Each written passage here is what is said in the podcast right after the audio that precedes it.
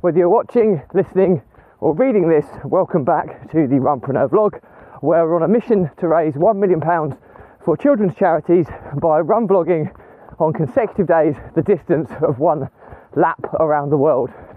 It is a staggering 40,075 kilometres. It's going to take somewhere in the region of 11 years to accomplish, so plenty of time to raise that money. I'm going to commit to run running whilst vlogging a minimum of five kilometres every day, and I'm even going to do it barefoot style. So for those regulars will know when I vlog, I vlog about my passions, which are entrepreneurship and running, and most importantly, how these topics link together to help people overcome the emotions of stress, overwhelm, and anxiety by using exercise. And uh, it is a beautiful morning today, not too breezy. The sun is out, it's quite fresh, but lovely running conditions. And it is Monday motivation today, where we talk about all things productivity and motivation based. And today's topic is all about habit stacking. As always, please support the challenge and give it a subscribe to the content, give it a like and a share, and let's get started.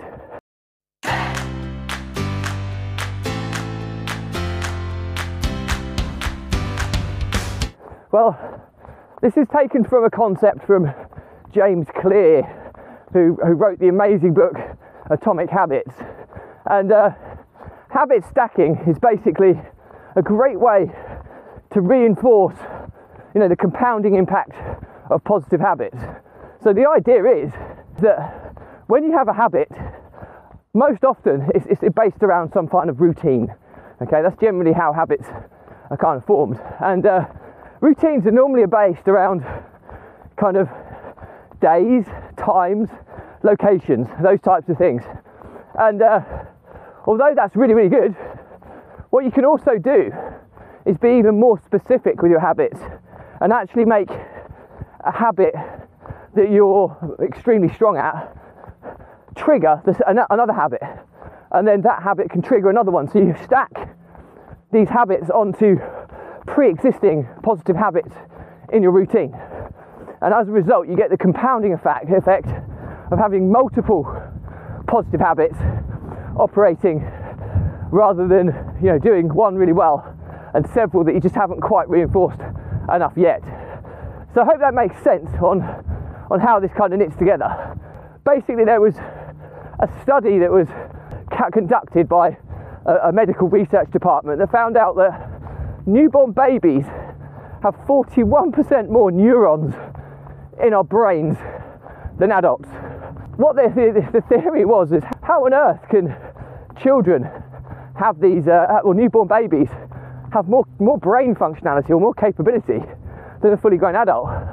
And then when deeper diving into this, this um, experiment or this research project, it was then found about the importance of synapses and how they link neurons together. Okay, and what ultimately happens, there's a function called synapse pruning, okay, which happens as you grow older. Now, you have all these neurons when you're born, it's like you're like you're a bright blank canvas so that you can develop and grow in certain areas. And then when something works in a given area, you get a synapse that forms between the two neurons, which makes your ability to deliver that skill higher. The more you do it, the stronger that connection becomes, the more proficient you become at that, at that, at that habit or life skill. Okay. At the same time, if you're not doing any positive habits or, or you're, not, you're not reinforcing habits, the ones that you don't do means that those neurons that would have been associated with that skill, so for example, if I was going to play the piano, I don't play the piano by the way, but if I was going to, it would be something I'd have to build and learn. So I'd have to develop those neurons and build those synapse connections to get better and better at playing the piano. But at the same time, if I don't play the piano, the neurons that would have been associated with my musical talent would be pruned. So it gets smaller and smaller and smaller and more insignificant, less functional, and then I won't ultimately be able to do that skill. That's why it's harder to learn the older you get. If you start learning at the younger age, they're like sponges, they pick up everything.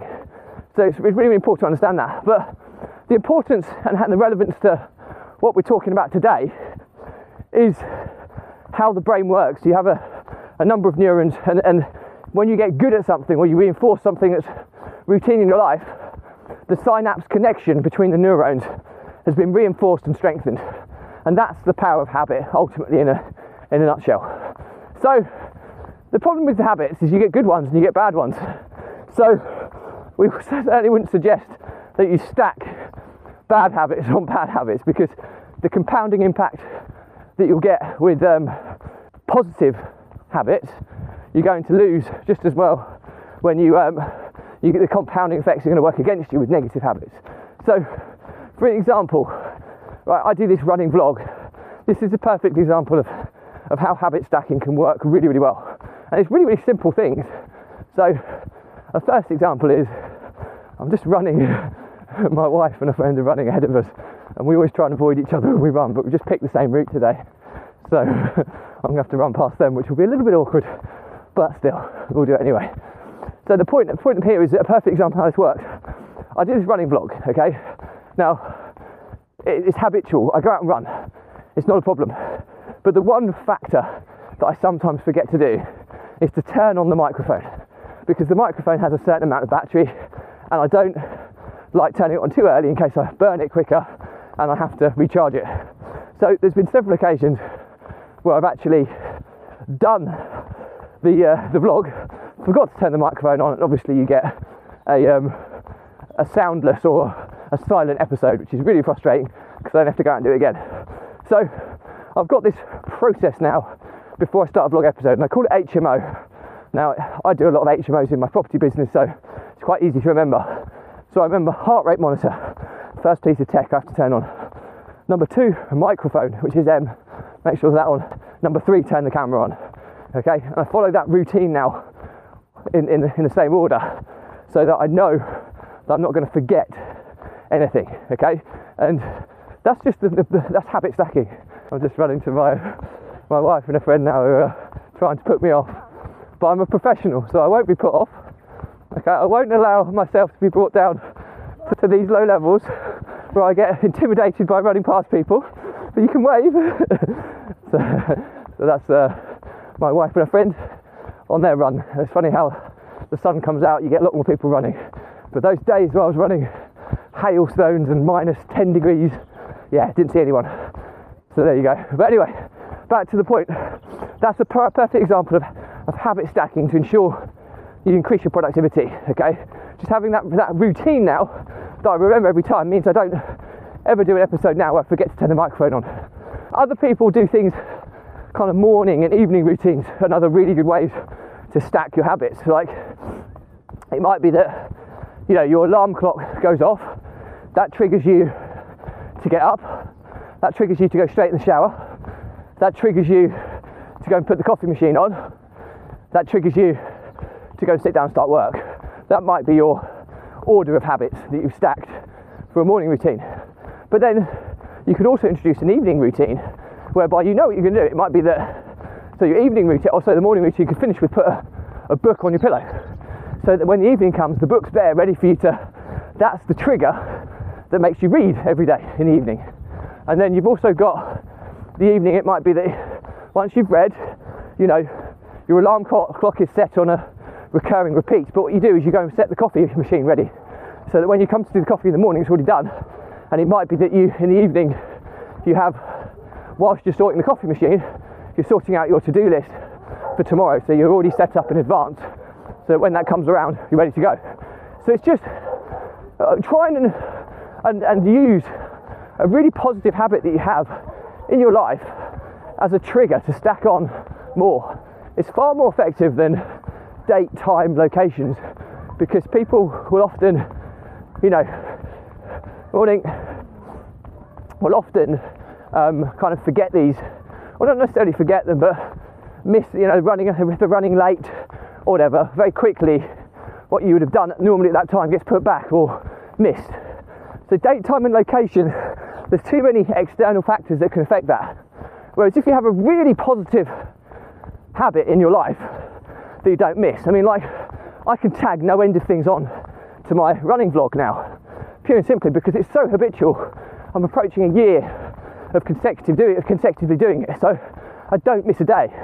But But there are days where life gets in the way where I have to move my run to later in the day. I like to try and run every day at around 8.30 in the morning. But yesterday, for example, I didn't do my run till six o'clock in the evening because of family commitments and things. So by by putting, you know, um, stacking habits onto the back of my running vlog, I know I'm not going to miss it because it's such a positively reinforced habit in my life, and uh, really, really important to kind of use these to your advantage. Okay, and stack things up. If you do that correctly, you know, you think of the compounding effect. You get one positive habit in your life, okay? That will make a profound positive difference to your life, just one positive habit. But then all of a sudden, you stack the second positive habit onto that one. So you've now got two habits working simultaneously in a positive way to your life. So times that by X number of days, weeks, months, years, you're getting double the productivity output or the positivity output than you would off from just having one. Do that by three, four, five, six, and have multiple stacks of habits in a positive way. The compounding effect is phenomenal, absolutely life changing. So that's what I would suggest. Now, if people are saying, well, I don't know where to start, how do I how do I do this? Well, the easy solution is basically write down all of the habits you have, good or bad, and be granular as you like here. So you get up, you have a shower every day. What do you do every day? You know, do you read every day? Do you prepare breakfast? Do you prepare lunch? Do you um, go for exercise? whatever, you know, list them all. Do you listen to music? Do you drive your car to the shop to pick up a paper? Whatever it is, write them all down. Maybe you eat chocolate every day. Okay, write the bad ones down as well. Okay, so it's important that you kind of do that because the other thing you can do with a bad habit, like chocolate for example, is use it as a reward. Because kind of what happens with habits as well, the habit cycle operates from cue, craving, response, reward. That's that's the feedback loop. Okay, so there's a cue, something that happens, a trigger. So when we're talking about habit stacking, it, it is another habit, but it could be a reactive event like it rains. So you go out and you go and shut the windows, for example. That's a perfect example. You then get the craving, which is the need or the desire to do it. it has to be strong enough, has to be enticing enough to do it. Well, in the example of this raining outside, if you don't shut the windows, you're going to get wet window ledges and wet curtains, etc., which is a hassle. So that desire is strong enough to not have to sort that out. So you close the windows. And then it's the response, which is actually the, the physical act of closing the windows. And the reward is, you know what, I don't have to deal with wet windowsills and wet curtains. Okay, that's just one example of how this feedback loop works. Okay, but in the instance of what we're talking about here today and, in a bad habit, chocolate for example, well, if you have a piece of chocolate only linked to exercise, so you've done your exercise, you've done your warm down, you've eaten your healthy meal, maybe this is your, you've had your, your kind of warm down recovery shake or whatever you've had it, and then you have a small piece of chocolate okay, at the fifth step of a, of a positive habit stack. And you use that as the reward for the good work that you've done. Then you can justify having it rather than it be linked to bad habits like kids are in bed, sit on the couch, flick on Netflix, and then before you know it, go get the chocolate bar. Right? That's a, a negative or, or a bad, you know, habit stack which you clearly want to avoid. So you can you can there's there's good ways you can use habit stacking to to kind of give you those rewards with bad habits because you know life is worth living. You can't live a life where you don't have a bit of fun or a bit of eat what you want every now and then. So, but doing it the right way, you still get the the more positive compounded effects of a, a positive habit stack before the negativity of a of a negative habit. So it's really really important you kind of understand that. So back to what I was saying is make a list of all of your habits, okay, and then try and rank them in some order of whether they're positive or negative. It should be relatively easy to do. And then look at the ones which you do all the time without fail. And look in the positive column are the ones you do all the time without fail. They're the most positive, positively reinforced habits that you have. And then they're going to be used as triggers to bolt some of the lesser positive habits perhaps to them or the second list you have is the things you want to do in your life, but you don't. And that's where you'd start looking at them thinking, how can I stack that habit on that one so I'm, I'm, I'm not going to miss it. So I'm reinforced to complete that habit based on my ability to do this habit every single day.